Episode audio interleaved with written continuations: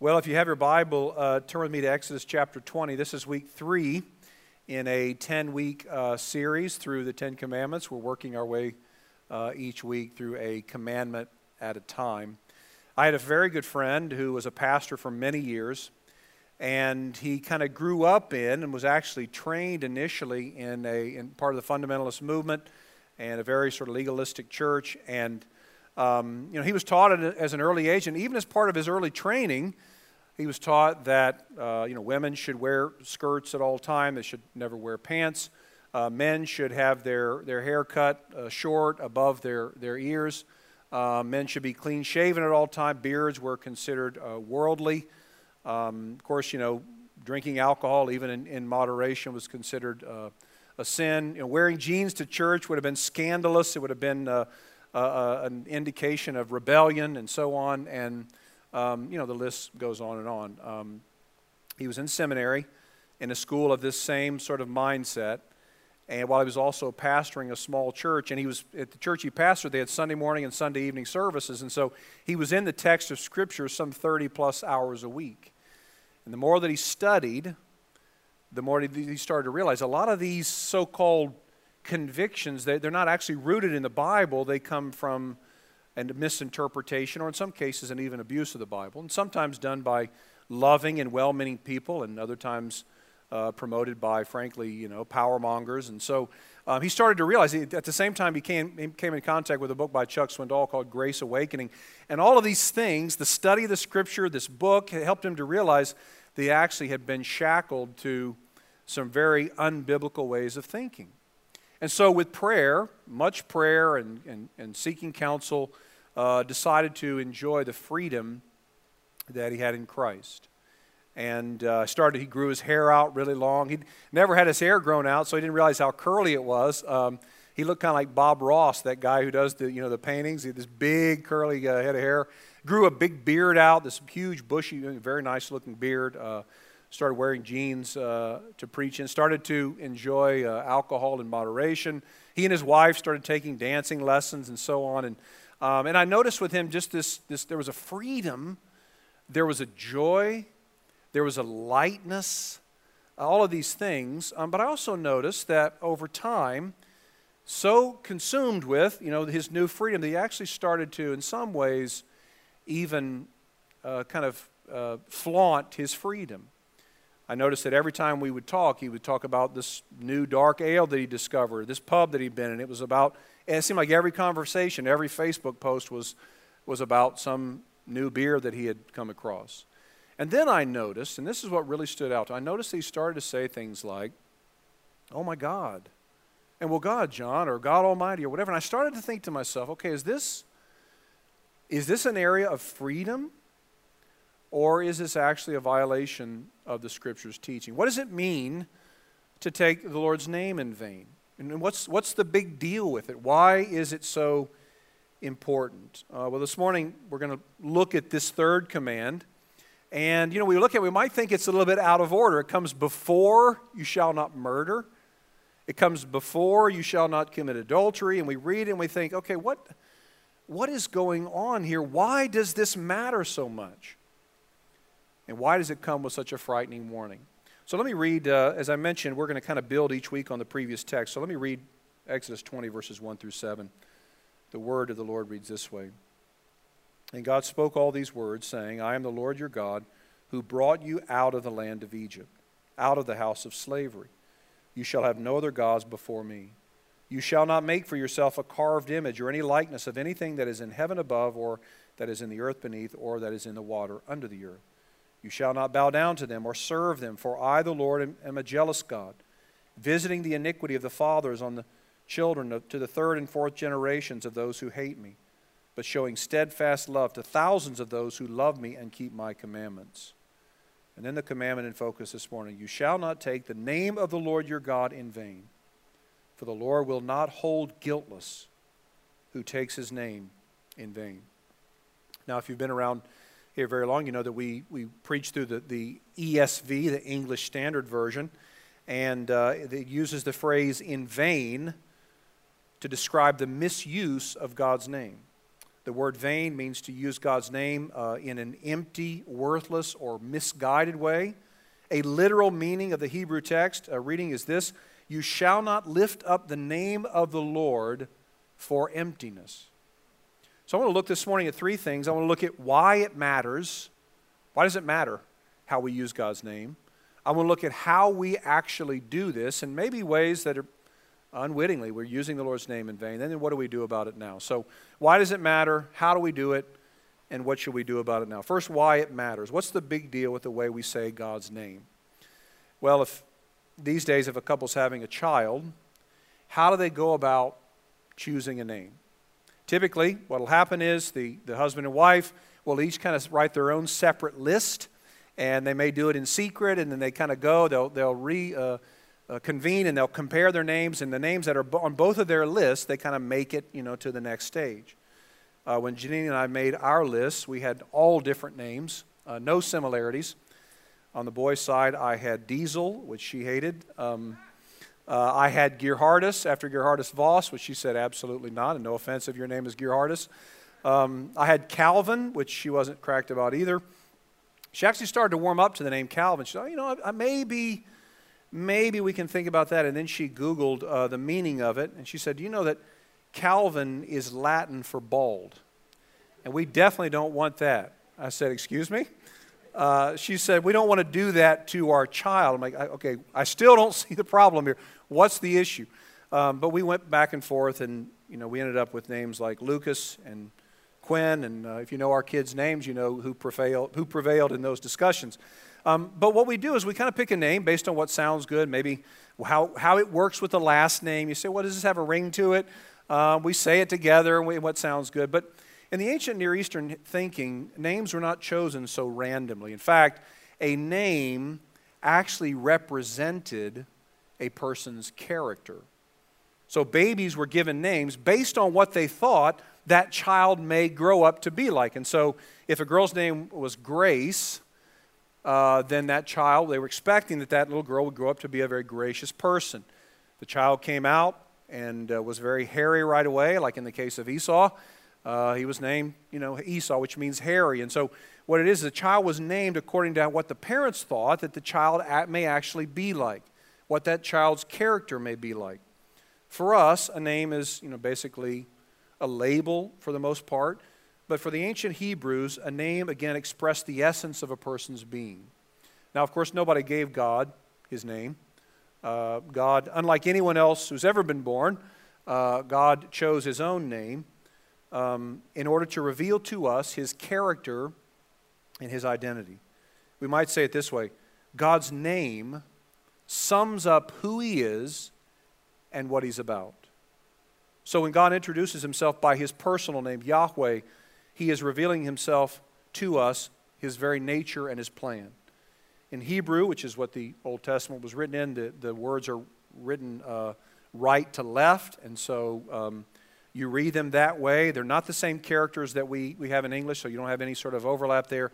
Here's what the name of God looks like the name that God calls himself. It's sometimes called the tetragrammaton because it only has four consonants. It's, you know, you read right to left, it's Yahweh or Yuthah, depending on. Uh, how technically you want to get. And the word Yahweh means, I am who I am. Again, or more technically, I will be what I will be. And it's a way of God revealing Himself to us, His own self sufficiency. Uh, that is to say, God doesn't need us for anything, He doesn't depend on us. We often say uh, when we're taking the offering as a form of worship, look, God doesn't need our money. And of course, this is true. He doesn't need anything from us. It's a way to express God's absolute sovereignty over all things, the God who has always existed, who was never created, but is in fact the creator. Um, is a way to express uh, the weight of God's glory. And as the events unfold in, in Exodus, we, we see that it also comes to represent God's power, His majesty.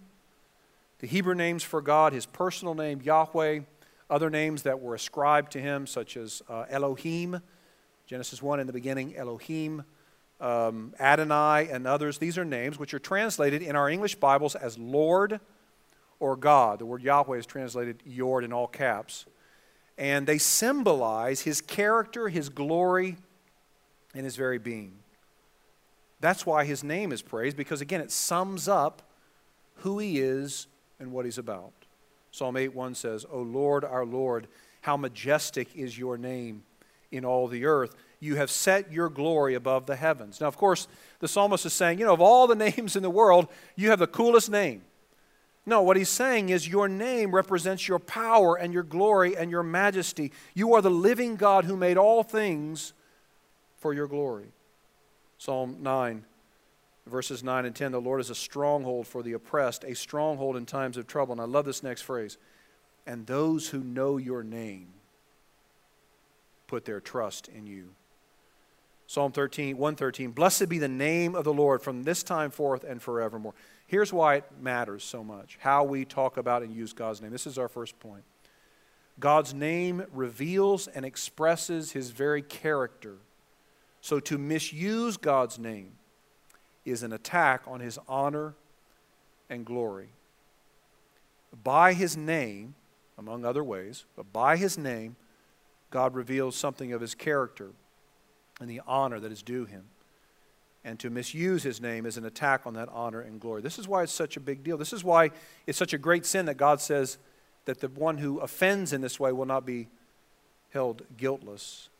Now, it doesn't mean that we shouldn't use God's name. Of course we should. His name brings us peace. His name is our comfort. His name is a strong tower that the righteous run into and are saved. His name is our deliverance. His name points to the redemption that is ours in Jesus Christ.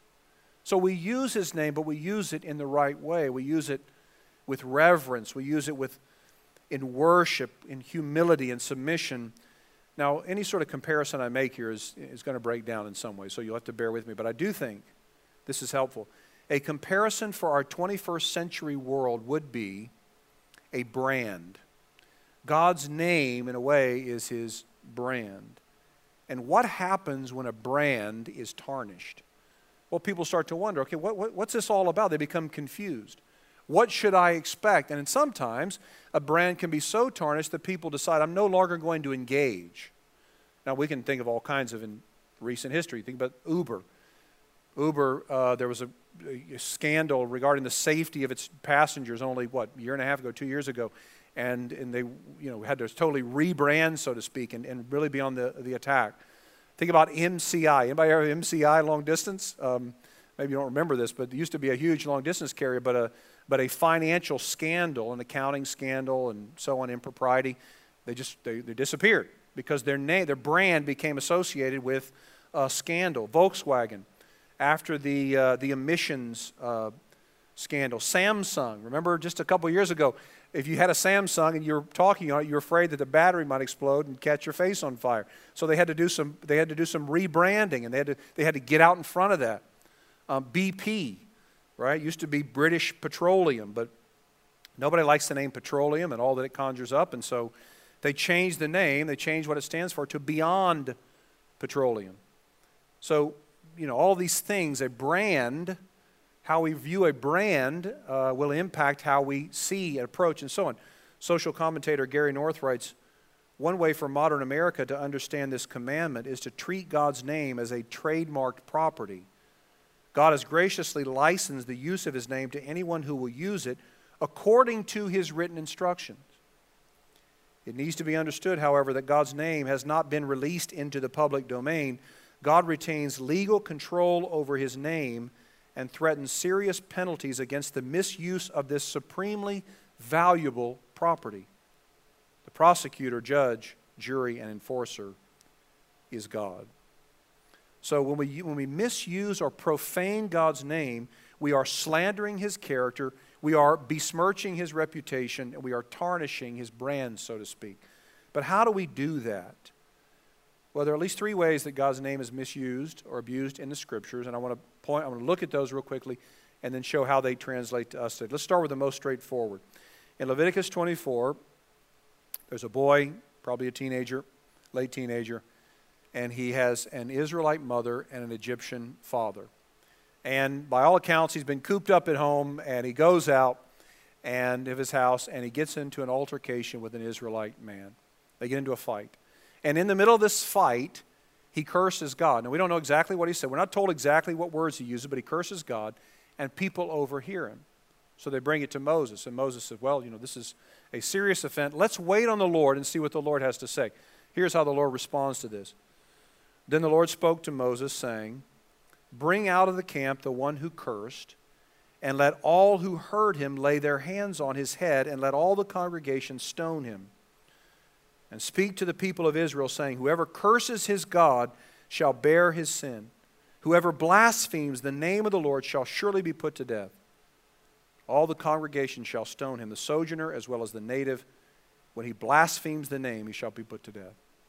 Now, of course, the punishment uh, is not stoning anymore. This was part of the civil law of Israel. We'll talk more about that in, in the fourth or fifth week of this series. But the punishment is still very serious. God is still very concerned about the way his name is used. The Lord, this, we, we just read, the Lord will not hold him guiltless who takes his name in vain. Now, based on what we've seen already, here's the first way that we do this, okay? 2a, if you're taking notes. We blaspheme God when we cheapen, curse, or carelessly invoke the divine name. Now, of course, this includes, but it's not limited to, saying GD when people say that, when they're angry, frustrated. That is using the name of God carelessly, cheaply, whatever. But it also includes using God's name in an empty way or a mindless way, saying things like, oh my God, or saying things like, I swear to God, or God Almighty, or Jesus Christ. Now, while misuse includes more than that, again, as we're going to see in a moment, it certainly includes this those reckless ways of invoking God's name or taking the Lord's name in vain. Now, maybe you're thinking, well, you just said those names. You just said it like that. Well, I'm using those names in that way for the purpose of instructing us on the value and the weight of God's name. And I'll even go so far, there are those who suggest, and I have to be honest with you, I actually agree with this.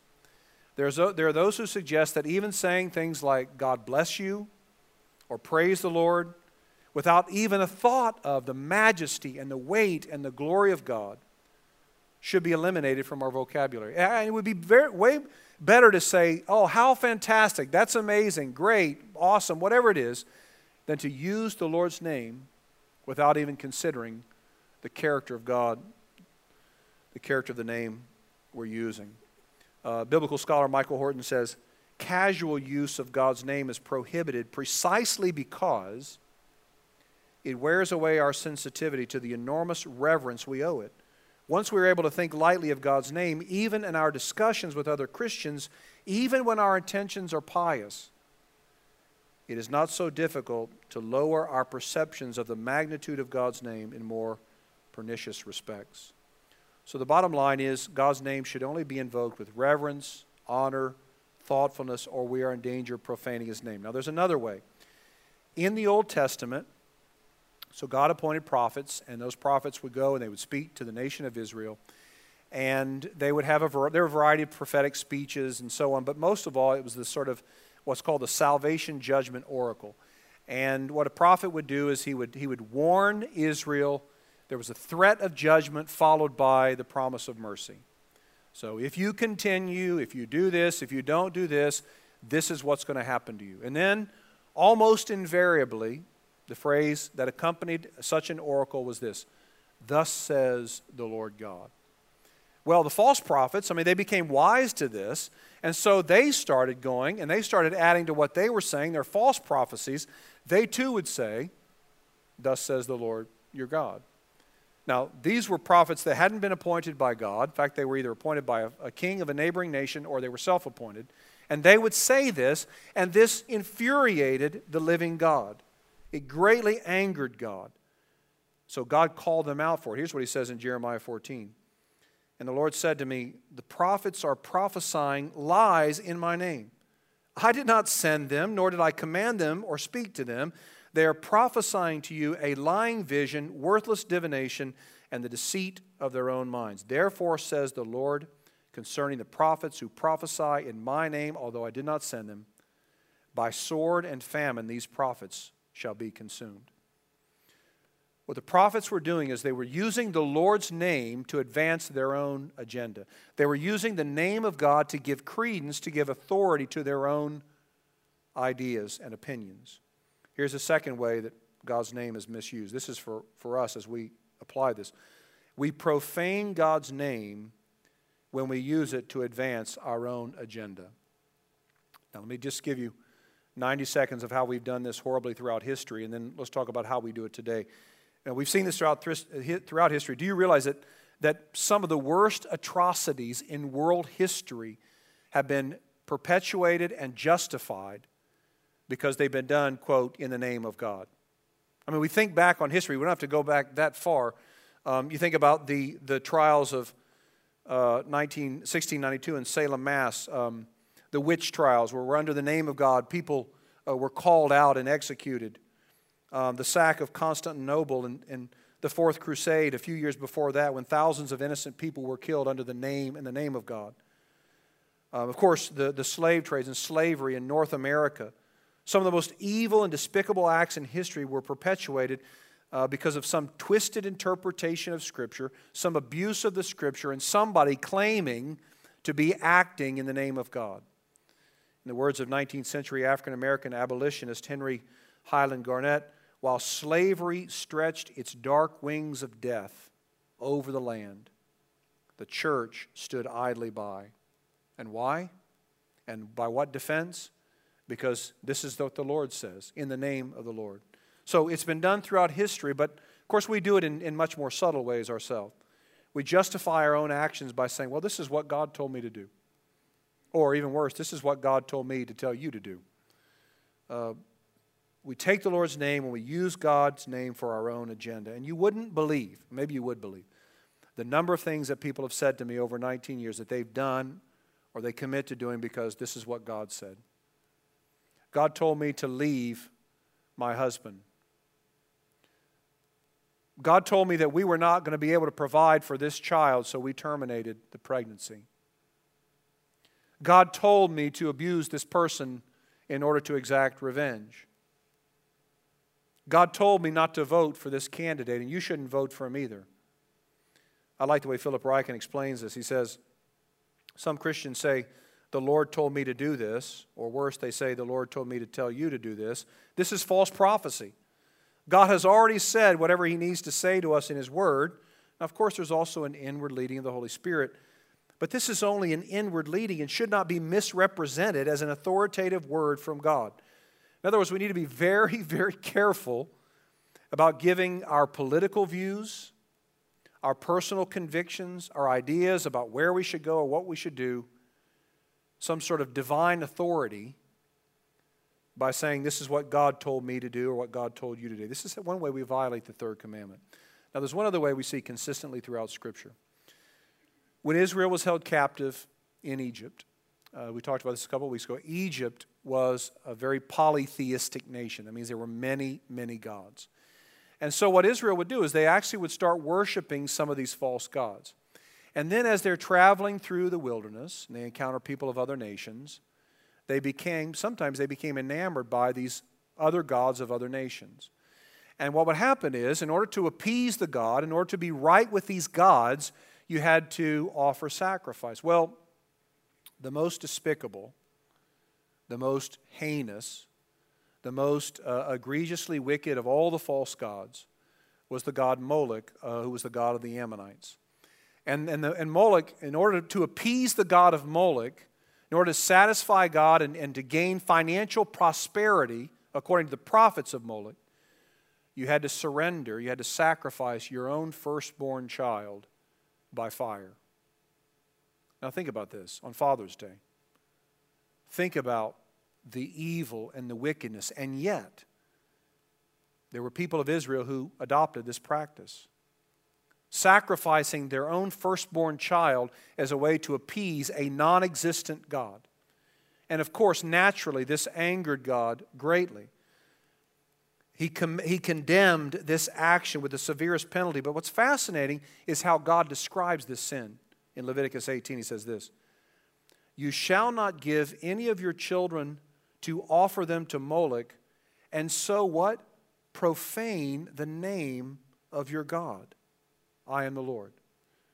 Now, I would think of a lot of different ways that God might, might describe this horrible, heinous act. But he says the sin that's taking place is they are profaning the name of God. Now, here's why. This is our sort of the final way, in terms of most pervasively, this command is violated. We dishonor God when by our actions we bring disrepute upon the name by which we're called. And what I'm talking about there is we take the Lord's name in vain by our hypocrisy. By our hypocrisy. By claiming to belong to God, by promoting our Christian identity, and then living in a way that is contrary to our claims. See, those throughout the scripture, those who have been redeemed by God, those who have been, who have been rescued by God are called, are called what? The, God calls them those who are called by my name, those who belong to me. And then, of course, you move into the New Testament and the followers of Jesus. They were initially referred to as the followers of the way. And then, uh, about a decade later, in Antioch, somewhere in the middle of the first century, they started to be referred to as Christians. Uh, Christians, that Greek word literally means belonging to Christ, belonging to Jesus, called by the name of Jesus. And when we live in a way that starkly contradicts our namesake, we're actually profaning the name of God. A number of years ago, I, this man reached out to me and asked that I would, if I did family counseling. I said, sure, I'd love to meet with your family. And had in my office at the time a sort of a, a, a couch, not sort of a couch, it really was a couch, a couch and a, and a chair, and then I had another chair that I sat in. And uh, so I met with this family, and the mom and dad came in. They sat on the couch, and their teenage daughter sat in the chair, and I could tell right away there was a, there was a coldness, there was an animosity, the look at the daughter to her parents almost was one of hatred. And so I started, as I always do, and typically doing counseling, I said to, to the daughter, I started with her, I said, Tell me, why, why are we here? Why, why are we here? What's brought us to this place in, in your estimation? And she said, I've told my parents over and over, like, I don't believe this stuff. I don't believe the Christianity. I don't believe in Jesus. I don't, want to, I don't believe in God. I don't want to be part of the church. I don't believe any of this stuff. Her parents very quickly jumped and they said, No, honey, look, we were there when you, you made a profession. We, we, we remember, it's written in your Bible the very day. We were there when you're baptized. You are a Christian. And she said, I'm not a Christian. I don't believe any of this stuff. And they just kept trying to persuade her. And I said, Wait a second. I said, Look, why are we trying to persuade her of something that she very clearly says she's, she's not? Now, I understand as a father of four, yeah, I, want my kids to, to know the Lord and to, to run to Jesus in faith and to walk with the Lord. But just because you have something written in the Bible or you were there for a baptism doesn't mean that she's trusting in Jesus. In fact, she's telling you right now she's not. And in fact, it would be far better for her to actually say she's not a Christian if she's going to continue to live in ways that are so antithetical to biblical principles. Why would we insist that she calls herself a Christian when she is going to live in a way that's basically thumbing her nose or giving God, a shaking her fist at God?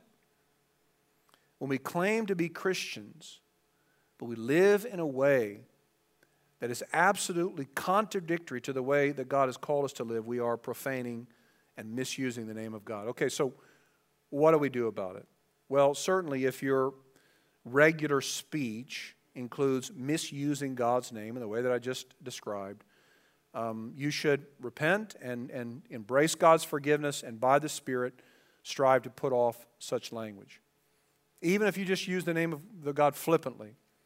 But the reality is, we're still going to speak God's name casually and at times without the reverence and awe it deserves. You know, we can, you can actually take the Lord's name in vain while you're worshiping. If you're thinking about what's in the crock pot or thinking about a game coming up or you're not thinking at all about the use of God's name, we can misuse God's name even while we're singing his praises if our mind is on other things and we're not thinking about the majesty of God. So the reality is we're still going to speak God's name casually. We're still going to use God's name to promote our own agenda. We're still going to use the Bible to defend, some cases, our unbiblical actions. And most of all, we're, we're never going to live in such a way that our actions are totally and wholly consistent with our confession. I mean, if we, we look at the law and we see the way that we failed, and it, there's a, we, we feel the weight of it. Now, we might look at the first commandment, you know, you shall have no other gods before me. You say, I'm not going to worship any other gods. We've already seen the first week that how we do that. Or maybe we, we looked at the, the second commandment and you said, you know, I'm not to, I don't have any carved images. I'm not worshiping any, any sort of statues. We saw it goes beyond that. But if there's ever a command that leaves us completely indicted, it's the way that we use our tongues. Because we use our tongues in so many ways to tear down, to blame shift, to respond. I'm sure that I've already used my tongue in a way that was dishonoring God even today. I got up, I was making myself a smoothie in the Ninja. It was Father's Day. I thought somebody else might do that for me. It didn't work out that way. I'm making myself a smoothie. Actually, my wife volunteered. I need to give her credit. I'm making a smoothie. I didn't put the lid on right. I've got green stuff on me. I'm, I'm, I'm trying to go to, I'm, I'm, I'm sure that I called the smoothie all kinds of names. The smoothie, the, the, the ninja is not stupid, right? It was a user error, but I'm sure that I used my tongue in ways that were not honoring to God. We do this all the time. When the, when the, when the biblical writers want to point out, they want to start with the indictment of mankind, our own brokenness, they start with how we use our tongues. You just read uh, Romans 3, uh, the prophet Isaiah who says, Woe to me, I'm a man of unclean lips we sin in so many ways with our tongue. Now, last week I said the Ten Commandments are both instructive and diagnostic. They instruct us in how to live in a way that promotes human flourishing, in a way that's for our good, but they also diagnose our own sinfulness. They show how far we have fallen from obeying God's perfect standard. But our hope, see, there's, there's a negative dimension, there's a positive dimension to each commandment. And the positive dimension is that we ought to cry out to God. We ought to cry out to God and plead with Him and pray with Him and commune with Him by the very names He's given us and in the way He's prescribed. And our hope is when we look at God's law, and it does mirror our imperfections, it shows our faults, it shows our sin, we remember the one who actually kept God's law in its entirety we remember the passive and active obedience of Jesus. Now, a lot of churches talk about the passive obedience of Christ. That is to say, He died on the cross for our sins, He absorbed God's wrath for us. But you don't hear as much about the active obedience. He lived for us, He obeyed every single command in our place, so that by faith, His success becomes ours. So every time that Jesus talked about God, every time Jesus invoked the divine name, he did it perfectly and in the exact way that God has prescribed. So that when we put our faith in Jesus, God actually credits that perfect record to us. Our inability is meant to drive us to Jesus, who controlled his tongue in, in every way and in every circumstance in our place. Isaiah says, sort of looking forward to the Christ he was oppressed and afflicted, yet he did not open his mouth. He was led like a lamb to the slaughter, and as a sheep before its shears, silent. So he did not open his mouth. Jesus Christ died for your rebellion, for my rebellion, and for the sinful ways that we use our tongues. When we talk about God profanely or emptily or vainly, and in other, every other way we use our tongues. There's no doubt we fail. We continue to fail in this area. In fact, we're born at, at odds with God. That's how we enter the world, at odds with God, enemies with God, estranged from God. And by our continued sin, we heap up guilt on ourselves. The third commandment is yet another indictment against us. But, talked about this first week, this whole story of redemption the gospel story is that all of our guilt and all of our failure was nailed on the cross with Jesus. And again, his success was credited to our account by faith. So when the Lord looks at you, when you trusted in Jesus, when you throw yourself on this, the weight of God who sent his son to die, God sees you actually as a lawkeeper. The New Testament word is justified. God sees you as someone who's not sinned, who's not ever said the Lord's name in vain, who's not ever said GD, who's not ever in vain spoken the name of God. So you've used your tongue in a way that has dishonored God.